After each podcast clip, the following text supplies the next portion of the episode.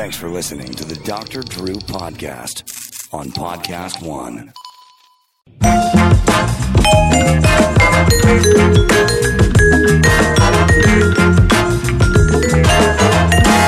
And welcome to Dr. Drew Podcast, everybody. Uh, of course, keep the winds in the sail the Carolla Pirate Ship. And also head over to drdrew.com if you wouldn't mind to get on that contact list. We appreciate being part of that. You can send in emails. I can bring them into this show or any of the other shows that are there at the website. Check out the other podcasts. Click through on the banners. These are all people that we can stand by uh, that help keep wind in the sail of the, the pirate ship here at Carolla's Network. So I appreciate you listening. Appreciate you being part of this. And, of course, tell a friend. And today I am quite honored to be revisited by our friend Dr. Cate Shanahan. You can follow her at Dr. Cate with a C, Cate Shanahan, S H A N A H A N. S H A N A H A N. Uh, also, the website is drcate.com, Dr. Cate, C A T E. And uh, Cate, welcome as always. Thanks for having me back on your show, Drew. Anytime. So the new book is Deep Nutrition: Why Your Genes Need Traditional Food, and this is something you could uh, I've heard you speak on before. Is there a new take on this or new information? It's been re-released in paperback, Ah. um, and and it's uh, yeah. There's well, there is a, a, a somewhat of a new uh, take on it because actually, right now, I'm working on another book. The next book. There's always next book. Mm. Yeah. And uh, and this one is really focusing on weight loss. I hadn't really done that. Like deep nutrition, if you follow it, and you know you can lose weight because it helps your metabolism get ha- uh, get healthy. But it's not targeted to uh, to that to helping people identify what's wrong with their metabolism, which has to do with energy. So that's um, that's really what I think is missing from the conversation around weight loss and and actually health in general. We don't talk very much about energy and you know what whether or not we have enough.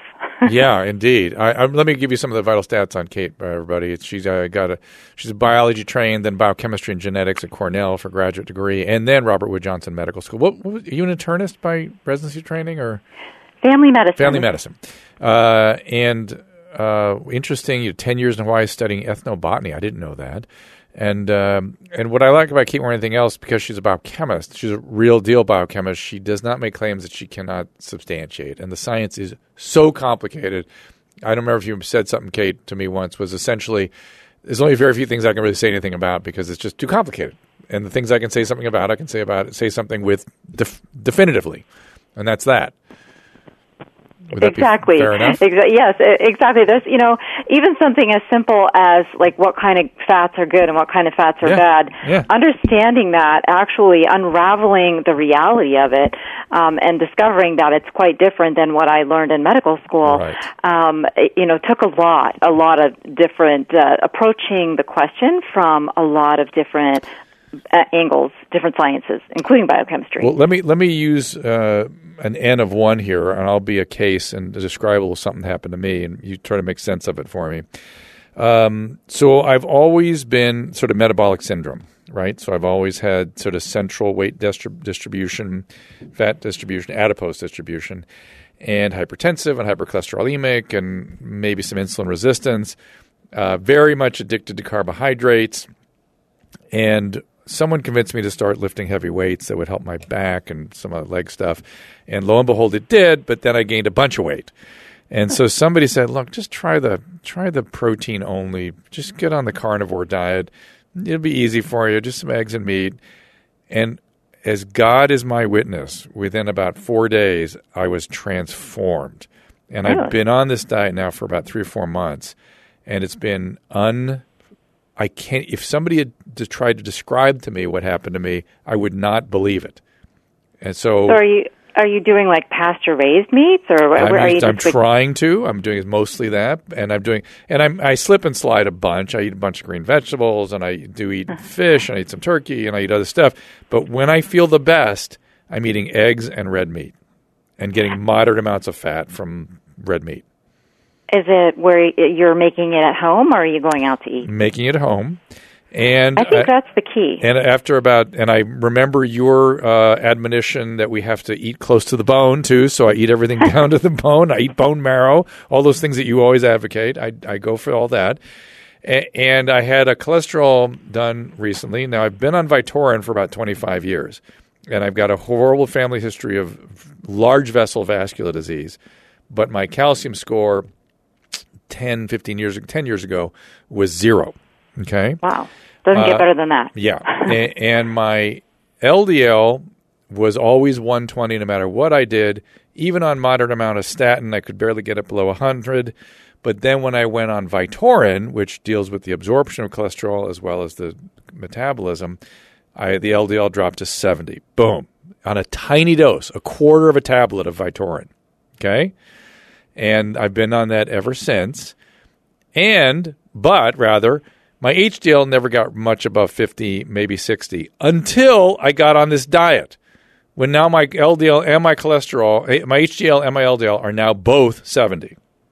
So maybe you don't need the medication so much Maybe I don't. either. Maybe I don't.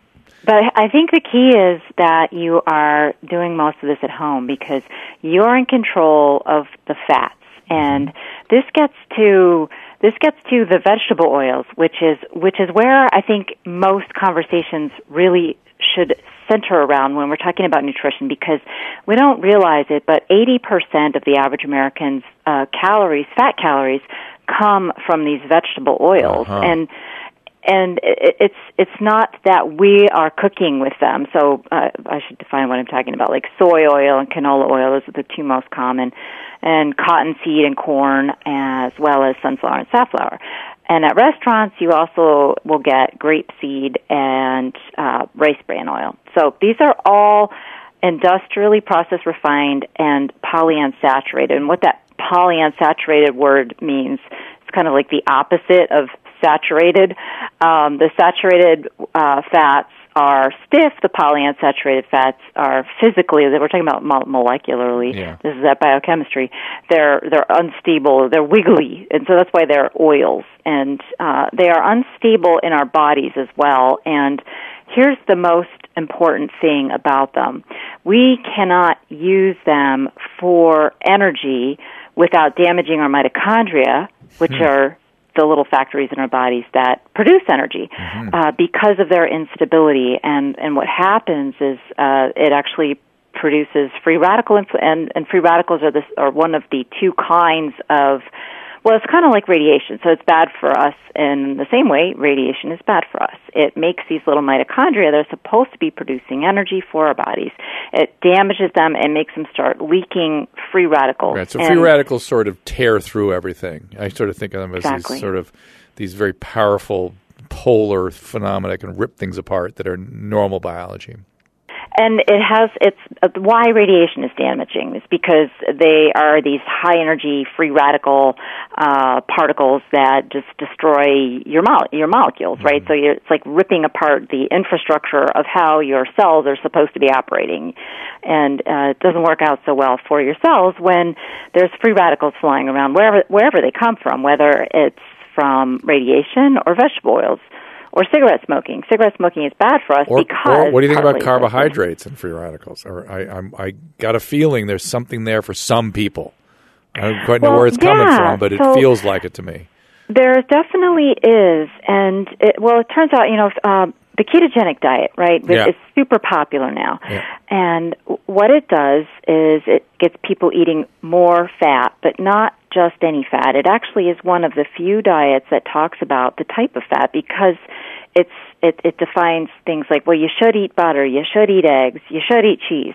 So it's moving people in the direction that you have just moved Yep. um, by by focusing specifically on like here's the foods you should eat Yep. and um, and it gets people's carbohydrate levels down and what I first learned about ketones of course we learned about them in medical school right and Yeah. what I learned in medical with, school diabe- was with diabetes mostly.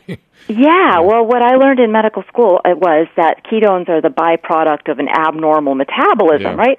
Couldn't be farther from the truth, actually. Ketones are very important for brain function, and your liver processes body fat that's been released uh, uh, uh, so that it can get into the brain by making ketones. It just chops them up into little bits, basically, so they actually slip through the blood-brain barrier. Now, bam, your brain has energy.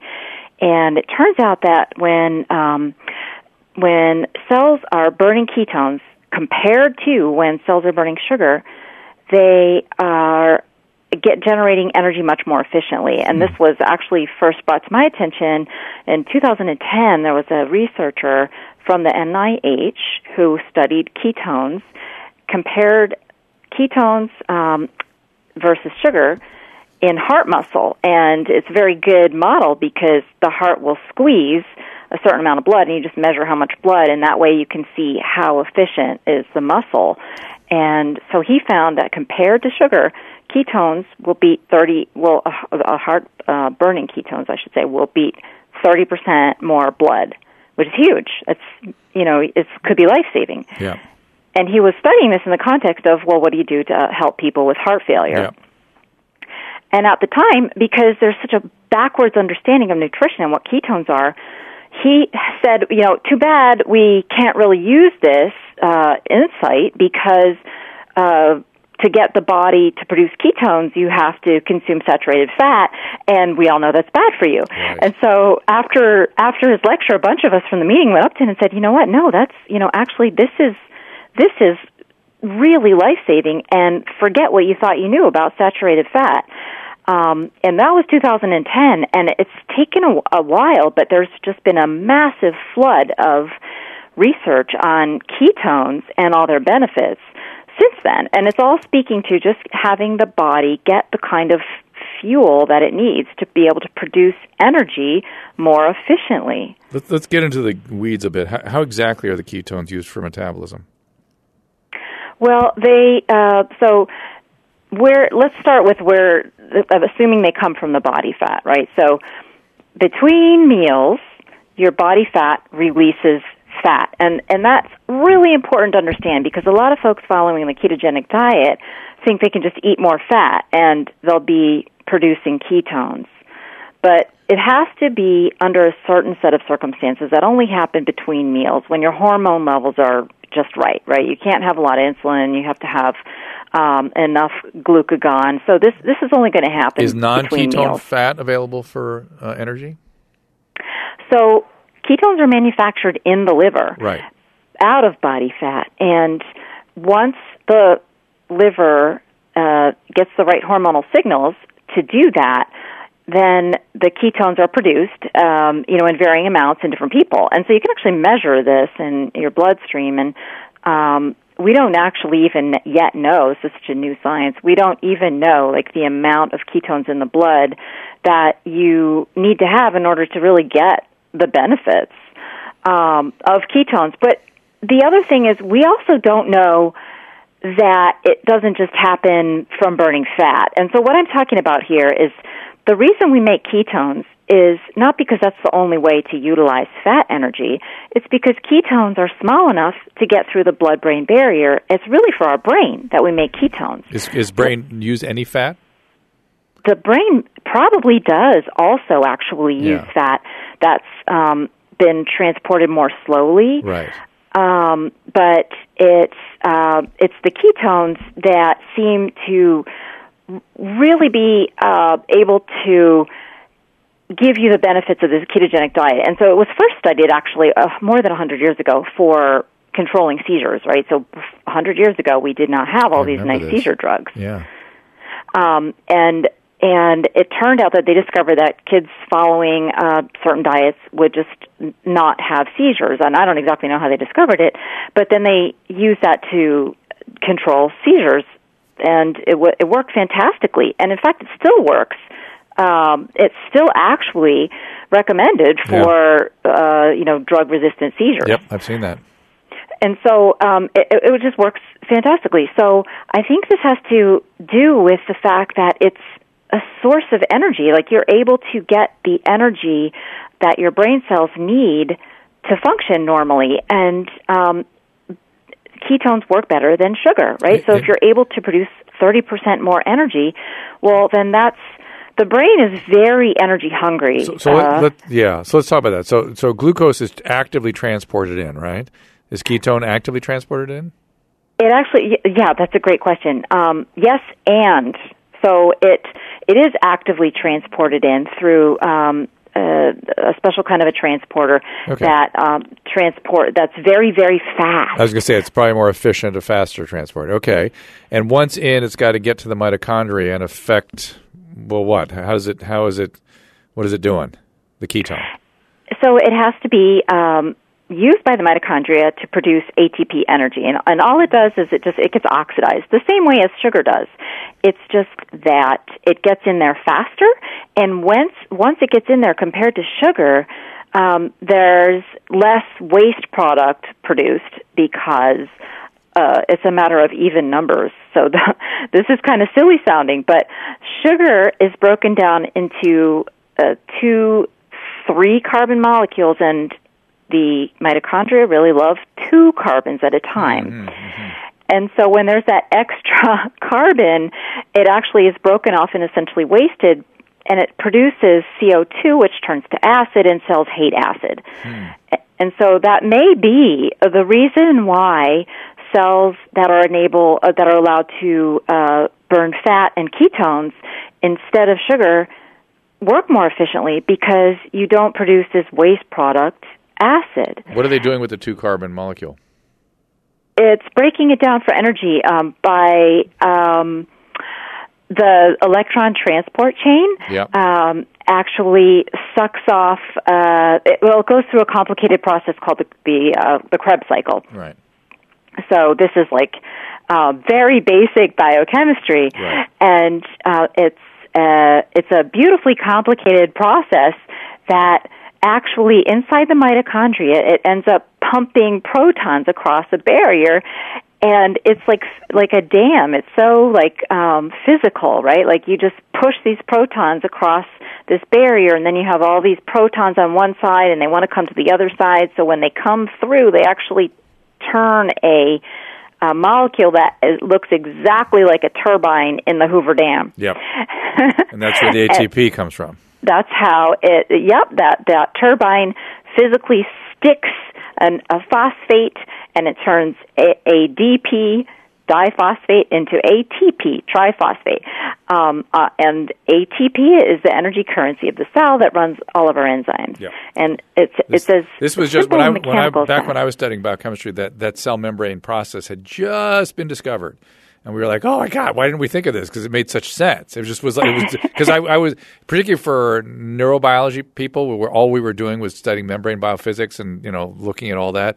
It's like, oh, well, this is another membrane biophysical mechanism, just another one, and it's something that looks like a bacteria, and we know about this in bacteria too. So why didn't we think about the symbiosis of all this? Yeah, it's really amazing, and it's the reason that we breathe, right? So. That is the thing in our I bodies some, that I really oxygen. think some alien bacteria came in on an asteroid, and that's where that's where large cells came from, and animal cells. I'm not kidding. I really have this feeling. I mean, where did this happen? Why did? How did we go from single cell organisms to these amazing complex things? Other than having this symbiotic relationship with these little things inside our cells that magically look exactly like bacteria.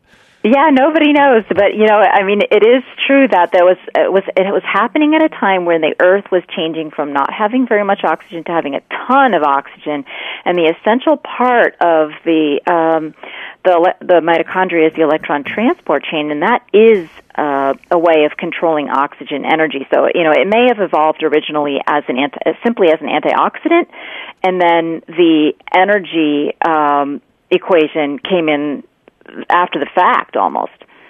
I mean, the addition of energy, the storing yeah, of energy. the ability to Yeah. make to make energy out of the anti, essentially moving those hydrogens around as, Yep. as a function of being an antioxidant Yep. to protect uh, you know all life on Earth from dying from oxygen, which it almost did. Right, Mm-hmm. that was like the the first environmental crisis was uh, plant was caused by plants because they produced all this oxygen, and oxygen is a, a high you know dangerous molecule if you're not ready for it. It's and lots so of it- electrons to spare, or, or can pull Yeah. electrons. Yeah, exactly. yeah. Interesting. So, so that's the uh, the energy equation, and it all comes back to the ketogenic diet and answering, you know, why are you feeling better? Well, if you are um, if you are no longer eating fats that your body can't burn properly, these polyunsaturated fats, suddenly your you know your mitochondria are working better, your brain's working better, and Yeah. that's you know, that's you know, I definitely had more alertness. I needed less sleep, And then the first two weeks, something very strange happened. I was aggressive. I had some like anger outbursts. Isn't that funny? Really? Yeah, very weird. Very weird. I'm not, I'm not sure if that was a coincidence or if that was something related to the diet. Isn't that funny? Who knows? Or Yeah. testosterone, right? Uh, if you're maybe, right? Yeah, if you're able to use, um, you know, if you're getting more cholesterol and you're able to use it more efficiently I think somehow or other. that, that's right. I, I wondered about that too. The fact that uh, I, I'm wondering if I'm suppressing my LDL too much with the Vytorin. Well, there's a, a bunch of us um, actually who use the ketogenic diet. So by us, I mean like weight loss doctors, and um, there's a society called um, the Obesity Medicine Association, and um, uh, one of the past presidents actually uh, sort of carried the torch of the Atkins diet forward, um, and and his uh, teachings are that you know LDL cholesterol isn't actually the bad actor intrinsically. It's it's only when it's oxidized that it's bad, and we should really be testing people for whether or not their LDL is oxidized. And Jeez. surrogate of that is your your you can actually do a, a, a, so what these doctors and myself actually um, we measure is well, we, we measure all of it like every other doctor does, but what we actually look at is not the LDL cholesterol or the total cholesterol. We actually look at the triglyceride number and the HDL number, and we uh, take a ratio, and if your triglycerides are more than two times your HDL, number, then that indicates that your the fat actually is staying in circulation in your body too long, and it's basically I'm sorry in your bloodstream too long, and there's like some kind of um, resistance. But the bottom line is it stays in your bloodstream too long and can start to build up in your arteries. It Well, can I would say that has always been the case for me, in spite of a control in the LDL, until I started this diet, and now my triglyceride is 75. Well, and guess how those doctors who look at it this way, guess how we treat this high triglyceride to HDL ratio? Same diet I'm taking. Exactly. We get people to get off or drastically reduce their carbohydrates, and we have them eat more just natural fats, and that gets them away from these vegetable oils. It's crazy.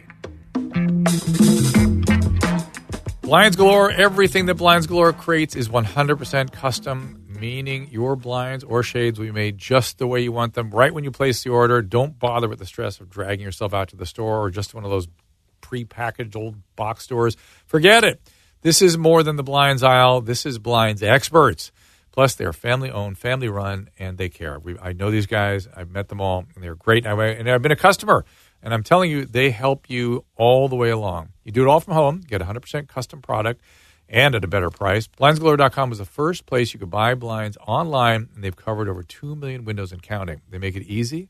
If you need design advice or measuring help, their expert in house customer care team will be there for you every step of the way. And Blinds Galore will even set you up with 15 free samples and free shipping on top of the free expertise. They want you to be happy. You will be, like I was and Carollas. We all are. Whether you need more privacy to sleep, cool down, or just fix up a room, Blinds Galore has exactly what you're looking for. Blinds Galore makes it easy to get the custom blinds and shades you've always wanted in your home. Check out blindsgalore.com and let them know I sent you. That is blindsgalore.com. All right, I want to discuss omega 3s for just a second. Omax 3 Ultra Pure. This is the purest omega 3 supplement on the market. And um, in case you don't know, omega 3s have been uh, suggested as one of the healthiest supplements out there. I take them. And uh, of course, there's controversy and dialogue about what the balance can be, but it's clear, pretty clear that most people should be on omega 3, both for cardiovascular protection and for brain effects as well. They have this cool thing they call the freezer test challenge. Basically, if you freeze any other omega 3, it'll get cloudy. It's all filler. But with Omax 3 soft gel, it's clear. It's that pure. It's clinically tested. It's the purest option, so no fish burps. And of course, you've seen supplements like this in the store, but many of them don't contain enough of the omega 3s to give you results. With omega 3 ultra pure, it's almost 94% pure omega 3 fatty acid purest concentration on the market, and they have a patented EPA to DHA ratio of 4 to 1 that is specifically engineered for inflammation and joint pain. So, whether you're an athlete, student, parent, whatever, working professional, everyone can benefit from Omax 3 Ultra Pure. And best of all, you can notice the positive effects often within a few days. Go to tryomax, O-M-A-X dot com slash Drew today to get a box of Omax 3 Ultra Pure for free with your first purchase. Try it. Tryomax.com, T-R-Y-O-M-A-X.com slash Drew, and you will get a free box of omega-3 with your first purchase. Tryomax.com slash Drew. Terms and conditions apply.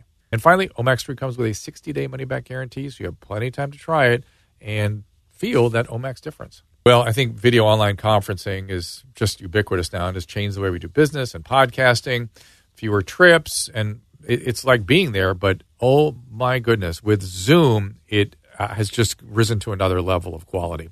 And in 2018, Zoom is the winner. It delivers flawless video, pin drop, clear audio, instant sharing across any device desktop, laptop, tablet, mobile, whatever. And you will see the HD video is simply striking. It's so easy to use, it's so intuitive.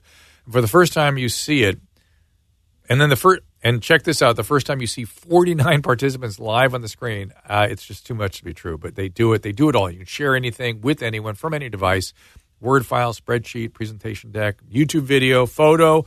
Zoom is everything you've always wanted. They thought of everything with amazing features I bet you didn't think of. You can even do things like set up a green screen behind you and make a back, backdrop, say, with a logo or some exotic location. If you haven't tried Zoom, you're going to wonder what took you so long. Now, if you already use Zoom, you know what I'm talking about. If you don't, find out. Visit Zoom, Z O O M, Zoom.us, and set up your free account today. That's right. Meet happy with Zoom Video Communications. Set up your free account today at Zoom.us. Now, the question is there too much natural fat? In other words, you know, I use now natural fat to curb my appetite too. So I will have bacon or something like that here and there.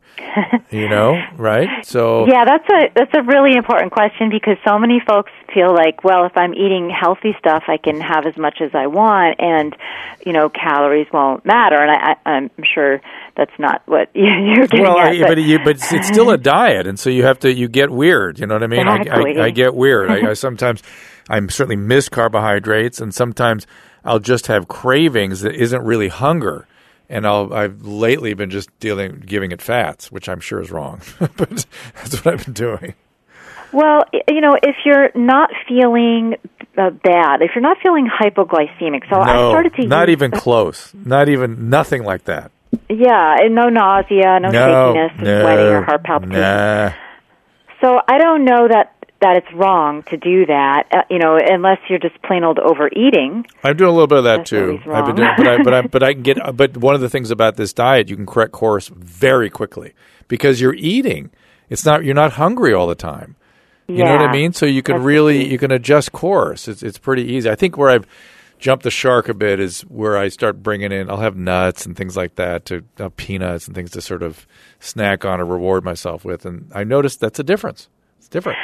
Yeah, yeah, yeah. So if you overeat, you know, even a super healthy diet, that's not good either Yeah. because you know over overdoing anything obviously is not good. But but um, well, the kind of carbohydrate that I feel like is uh, the best, and I actually have started to use it as a tool for for folks who really can't burn their own body fat efficiently, which is a whole other issue that um, I'm finding is is you know a major problem for people trying to follow diets. Uh, but uh, and we can get into that if you're interested. Yes, but, I am. but um, the kind of carbohydrate I'm recommending for for folks like like that actually that can't burn their body fat is um, there really isn't a name for it, so I'm calling it slow carb. It's not like a low carb. It's not. Um, it's not uh, gluten free. It's it's like intact grains, right? So, um, like uh, beans uh, are an intact kind of a seed, and they get absorbed very slowly, so they don't cause this insulin bump. Got it. And um, it's the insulin bump that I think is really the problem with carbohydrates because the massive amount of insulin changes your hormones in ways that uh, you know over the long term can be detrimental. Yeah. And um, so so um, I have people use sprouted grains, and sprouted grain bread is like the easiest swap to to make in the world, right? Instead of just having regular toast, you have sprouted grain toast, and then you instead of putting margarine on it, you put butter on it, or you put coconut oil on it because Ooh. coconut is a special kind of a fat that gets into your body cells more quickly. And even if you are insulin resistant, you can use this kind of a fat for energy. Coconut oil, or there's like coconut creams and all kinds of stuff like that. Yeah, coconut It's the- milks. Yes, it's the fat of the coconut, not the um, not like the water part of the coconut or the sweet part. right, just the fat. Yeah, the Okay, fat. those are the slow carbs. For for let's get into a little bit the people who. Um, well, let me ask this about the Obesity Medicine Association. Anybody doing any thinking about nicotine? So, you know, that's really interesting because nicotine, um, I mean, every doctor knows that when their patients quit smoking, they um, tend to gain weight. And we've always just simply said, well, it's just a hand to mouth behavior. But I feel no, like no, it's energy. meta- it's metabolism for sure, for sure. yeah, I feel like it's energy. Like Yeah. people, it helps you burn fat, Yeah. I feel like. It looks like it, and and also, hell, it somehow does not allow muscle uh, build up very well. They they have very lean muscle and small. They get sh- they shrink when they smoke. They like get lots of nicotine, but they don't get fat. They don't get no fat. They they're very Right. low fat deposition. So I always wonder why people didn't u- start to use nicotine therapeutically. You know, I bet I bet you that there was a time that people probably did, and I used I feel like there's got to be um, a way, a role for it Yeah. actually as like a weight loss uh, well, you, medication. you, you talk with people that can't Not burn. it. No, no, taking it in the lozenge or whatever. But you said these people can't burn fat efficiently. I thought, well, that's that's probably people that would benefit from nicotine. Absolutely, like caffeine, right? Yep, or caffeine you know other diet pills. Yep. Yeah, I mean, you know, sometimes you do have to use. I always like to try to manipulate things with food, but um, sometimes uh, you definitely that you can take advantage of the right we're, we're talking we're talking about really seriously you know people are in trouble medically with their with their body fat. So tell me about the people that can't burn efficiently. Who's that? So now this is something that's very theoretical, and it's really just my theory. So, and I don't want to lay this on the Obesity Medicine Association, but um, it, it's going to be, you know, in my next book, and there's lots of references and science behind it. But I think what happens, um, the long and the short of it is, when our our diets are full of these fats that our mitochondria become damaged when we burn them, um, the cell is saying, okay, well, I'm not getting energy, right? I, I'm I'm wanting energy, and I'm not getting an energy because you know I don't know why. It, the reason is my mitochondria aren't working properly.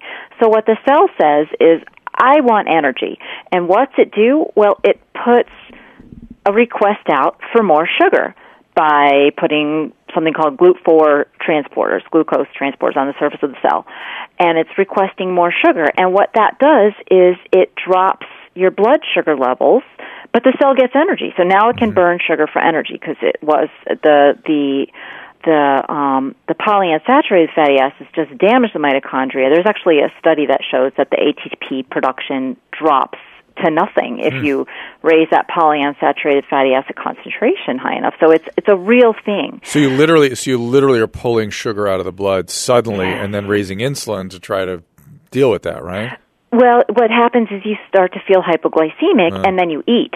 right right right right So this is where we get a connection to the obesity epidemic between these, you know, the polyunsaturated fatty acids and the obesity epidemic, which is, if you look at the graphs of how, of how the increased consumption of these oils has skyrocketed over the past 50 years, it just it perfectly parallels the obesity epidemic which you know carbohydrates have started to level off over since 2010 actually. Um and the obesity epidemic has has not leveled off very much and especially in children. So in shifting the glucose intracellularly all of a sudden is it affecting leptin and ghrelin biology as well Yeah, I'm sure that it, you know it's extremely um, detrimental to Yeah. do that because Yeah. your your your body panics, right? So now your blood sugar level drops. Your brain says, "Whoa, where's my energy?" Mm-hmm. Because you aren't in a state where you're producing ketones because you're having this, you know, you're you're on a, enough carbohydrate. Uh, well, you're eating too often because just eating anything very often will stop your ketone production. But, you know, eating a normal, what we call in this country, a normal amount of carbohydrates is going to also block your ketone production. So your brain has nothing. And so you get desperately hungry. And this is where we, um, you know, people come to us and we say, oh, well, it's just hypoglycemia. Have something to eat. Have something sweet. Have something sugar. Bring your blood sugar level back up. But that's not getting to the root of the problem that's just kind of feeding into developing a whole new problem actually where now we're feeding people sugar and getting that messes up their hormones. Yeah. Should we be taking ketones directly? You know they have these ketone powders and things like that. Now what's the status with ketone ingestions per se so it works fantastically uh, but i i use it when people can't change their diet so i've actually recommended it to a, a couple of my patients who have Parkinson's or early dementia, mm. and it's made a huge difference. Uh, it gives them energy.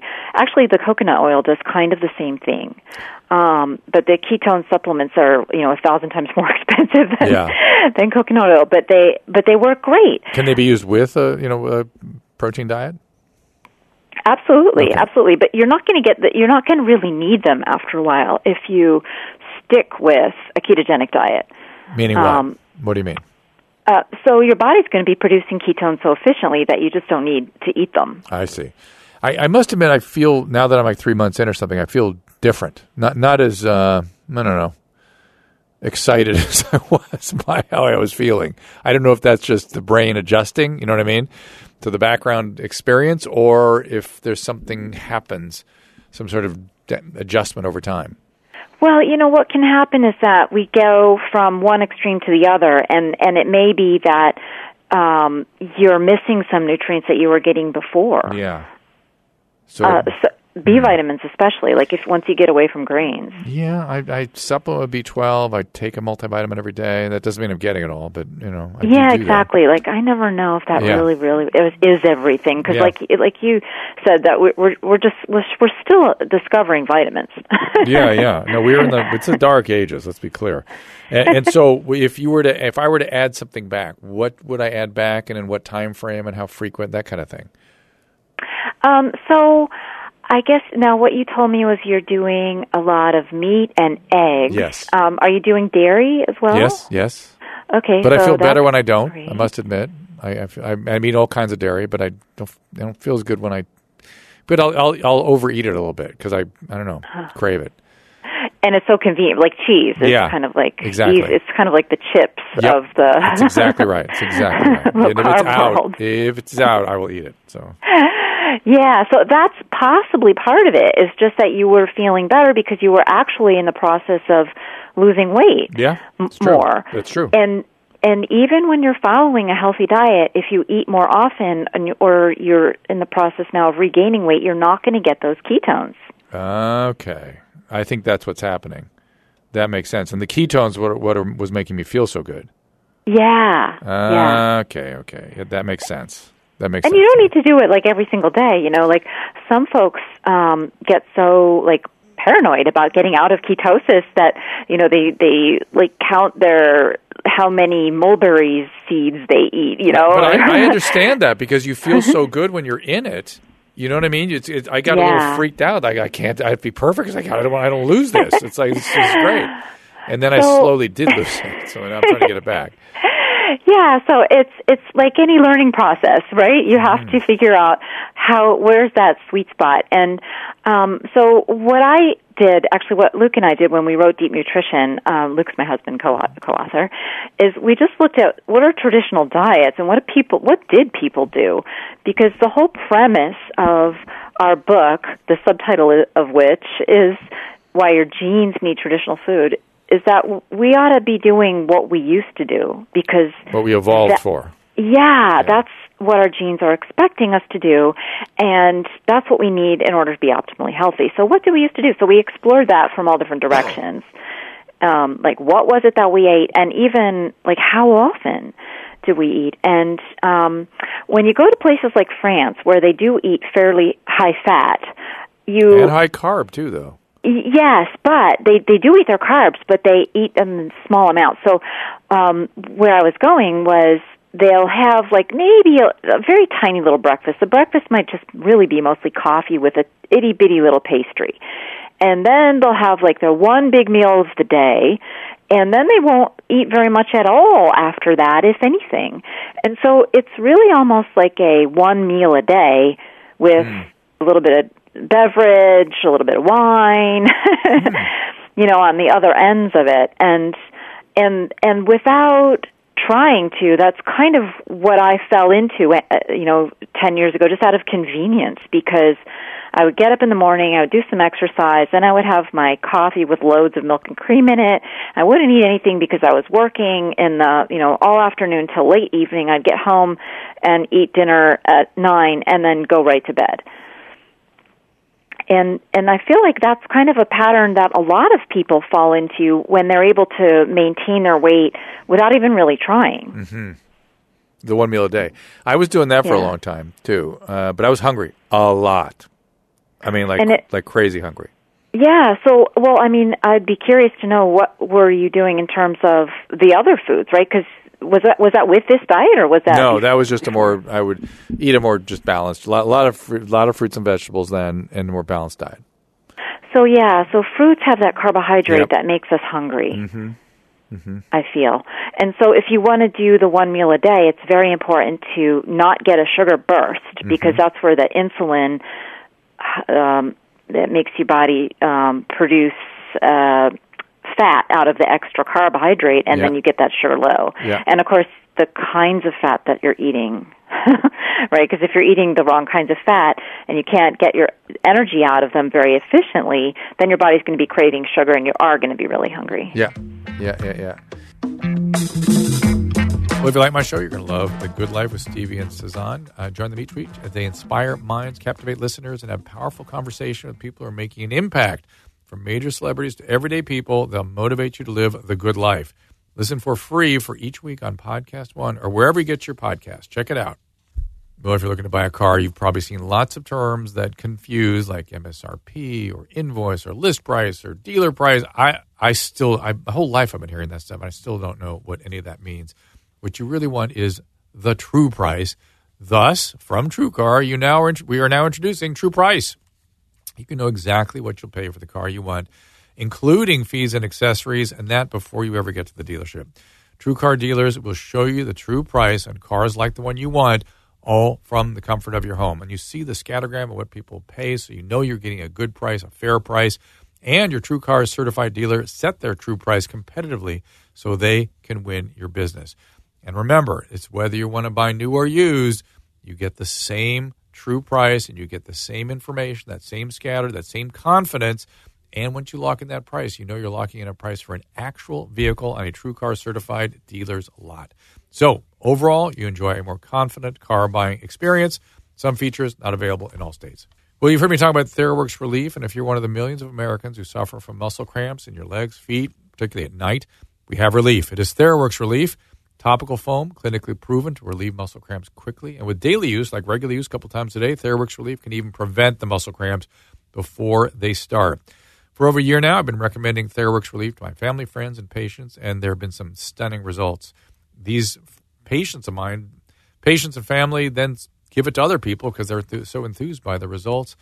Theraworx Relief is the real deal. If you're somebody that has nocturnal cramps, it's disruptive to your sleep. That's bad for your health. If you can't exercise because of cramps, Theraworx Relief is my choice for preventing and relieving those muscle cramps. Make it yours too. Get Theraworx Relief today at select CVS, Rite Aid, and Walgreens pharmacies, or just go to TheraworxRelief.com, T H E R A W O R X Relief, and speak to your pharmacist. You'll find they are as enthused as I am because for the first time we have something to give you that's not a pill, no medication, and it works. Theraworx Relief. Experience relief for muscle cramps for yourself. That's Theraworx Relief for your muscle cramps. No, I think I think I need to reduce the dairy and reduce the volume. Pretty simple. And and by the way, not not that's easy adjustment when you're not hungry. that's really the magic act yeah. of the ketogenic diet is yeah. that it helps your brain have that energy and then you're not feeling this desperate hunger. It's right. not like normal hunger. Like I call normal hunger is like you're going to eat anything. Like whatever your mom would put in front of you, you would just scarf it down Yeah. because you have an appetite. Right. And I kind of feel like the um the appetite, the word appetite, I haven't heard that in a long time, you know. Right. People say they're hungry and they're hangry, but they're not just like I'm going to you know, I could eat anything. I'm not dying, I'm not desperate. I'm not going to pass out if I don't get anything to eat right now.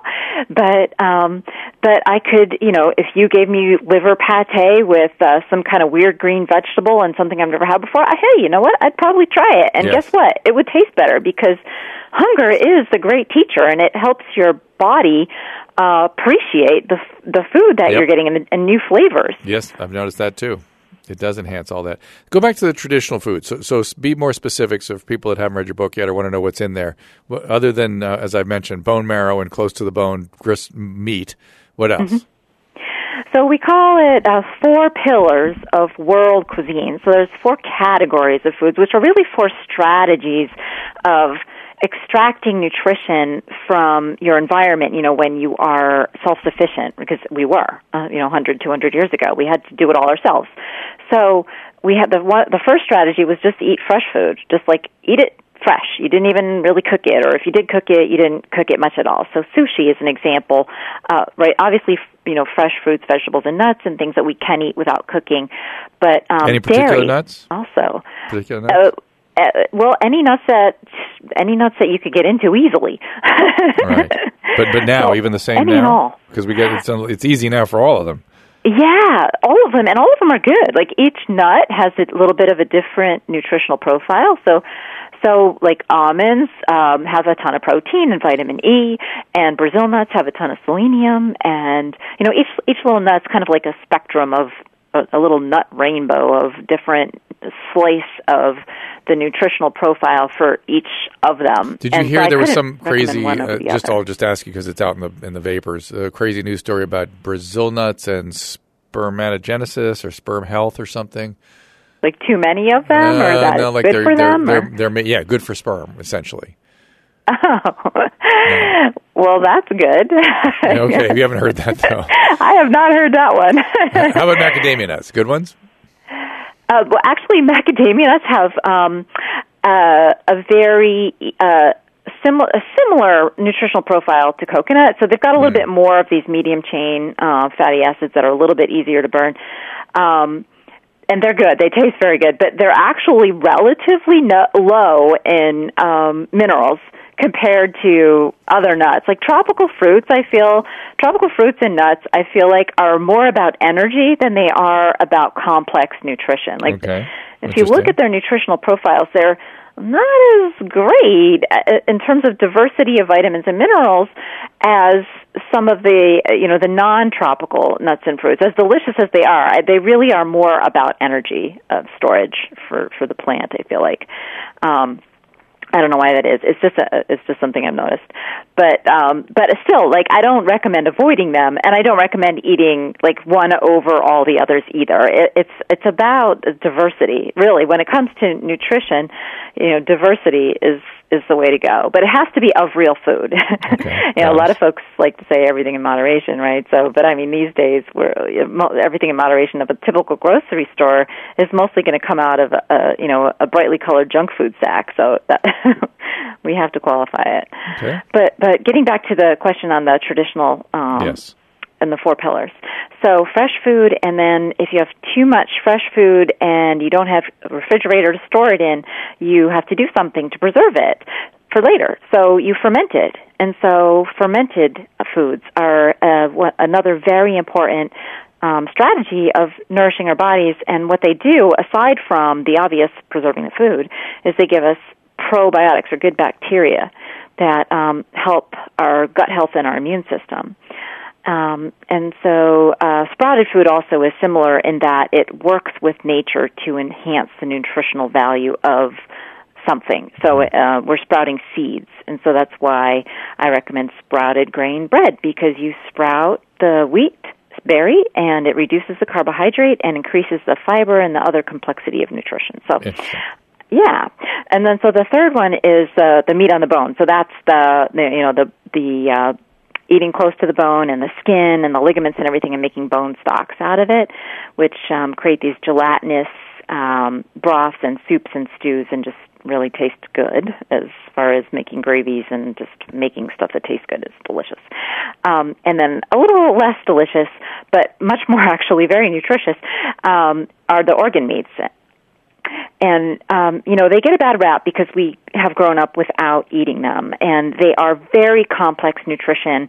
And have you noticed, uh, Dr. Drew, that people who are picky eaters, they they're not picky around. Well, I only like liver, or I only Right. like you know Pancreas. very high nutrient, right, Right. High nutrient. They like bland food, Yes. And so it's. I feel like it's something in the brain that's not processing the the flavors properly, and it just rejects them. And so this, so that in a sense, our you know cultural rejection of most organ meats is a reflection of the fact that we just don't have a complicated palate in this country because we just don't grow up educating our palates. Mm-hmm. I think that's the bottom line. yeah, Right? We just don't we don't acculturate ourselves. I mean, the brain is set up to adopt a culture, and and, and you know, and we don't do it to kids. Right. And Yeah. and you know, you grow up uh, you just it's so much easier to like something as an adult if you got it when you were little. Exactly. And especially if you had good memories around Yep, it and your yep, mom gave yep, it to you. Yep, yep, yep. Oh, this gentle soothing voice that your mother feeds you with these new foods and everything is supposed I, I to be ate some. I, I ate some organs at your recommendation after last time I talked to you. I hadn't, it wasn't that yet on this diet, but I thought, all right, I'll try it. And and I, I think now, I, as I, it's funny. I've been thinking back. That was probably eight months ago or something, and I've been thinking about how that would taste to me now, and I would look forward to it. It's interesting. It's a different, like you said, your your taste even adjusts when you're on these different dietary plans. But I really think you know it it helps to be hungry Yep. because we have to be able to like foods other than you know white chicken meat and pasta, which mm-hmm. is which is the biggest challenge I have when I'm working with patients who are trying to lose weight. You know, and, and in a sense, um, I almost feel like I've I've had to become a tiny bit of an addiction specialist because people are almost like addicted to 100%. blandness. It's, it's a very similar kind of a, at least, at least the reward structure around it. You know, the motivational systems around it are very, very similar. It's it's not quite as it's not as Yeah. powerful. You don't have to have the same preoc you know focus for ma- managing and adjusting it, but same phenomena, same phenomena. I think when somebody's in the middle of a hypoglycemic spell, it it is almost as Oh, powerful. I'll tell you what. When when you, if you are if you are I, I don't know if it's strictly the metabolic syndrome folk like myself, but when you are going at the carbohydrates and then you decide to stop, all the symptoms. I mean, it's it's not of course as intense, but all the symptoms mimic heroin withdrawal. With, with irritability, agitation, lability, and a sense of desperation. And desperation is probably the most unpleasant symptom the heroin addict gets. And when your pa- your parents, your par- you watch your patients, they will get desperate. Like, ah, what I, I got, you know, what's going on? Like you would just crawl across hot coals to yeah, get the stuff. you get this desperation. Yeah. It's a very strange feeling. It's un- very unpleasant. Um, you know, you're reminding me of a documentary that a friend of mine made called The Magic Pill. Mm-hmm. And he's talking about it's it's one of these food documentaries, right? Because we have so much Mm-hmm. wrong with our food supply. It's like a whole genre of documentaries now. Right, right. Um, and in it, they chronicle the uh, saga of a five-year-old girl with profound autism, nonverbal, whose dad was a heroin addict, and um, has his daughter go basically cold turkey off of uh, those little like goldfish and you know uh, flavored yogurts and all all of her favorite foods, uh, and trying to improve her health and her you know hopefully her autism, and getting her on a real food diet. And he's watching her, and because for five days she just says no. I mean, she shakes her head, she doesn't say it, Yeah. but she just refuses, and she literally is crawling across the counter to try to get to Mm-hmm. where her you know treats used to be stored which is now empty and the dad is like his heart is totally you know aching because he's watching this and he's seeing how you know he knows what she was going through because he was a heroin addict and had to go through the, the withdrawals Yeah. and and it was it was you have to admire him because it Well, was him I- that was really you know the willpower here Well, but they're, He- they're on the other. He's been on the other side of detoxing. You know, once you get through it, he knows Yeah. there's benefits to be derived. So he has that faith that a lot of people may not have. That's true. Yep, yep, yep, yep. I mean, it's it's why it's why I work with an abstinence based program is because I I have a faith and a judgment in who can make it. Well, at least I have some idea. Some sometimes I get surprised, but it's that faith and hope when you've seen these miracles. You know, to see what happens on the other side. It it it, it gives you more motivation to work through people.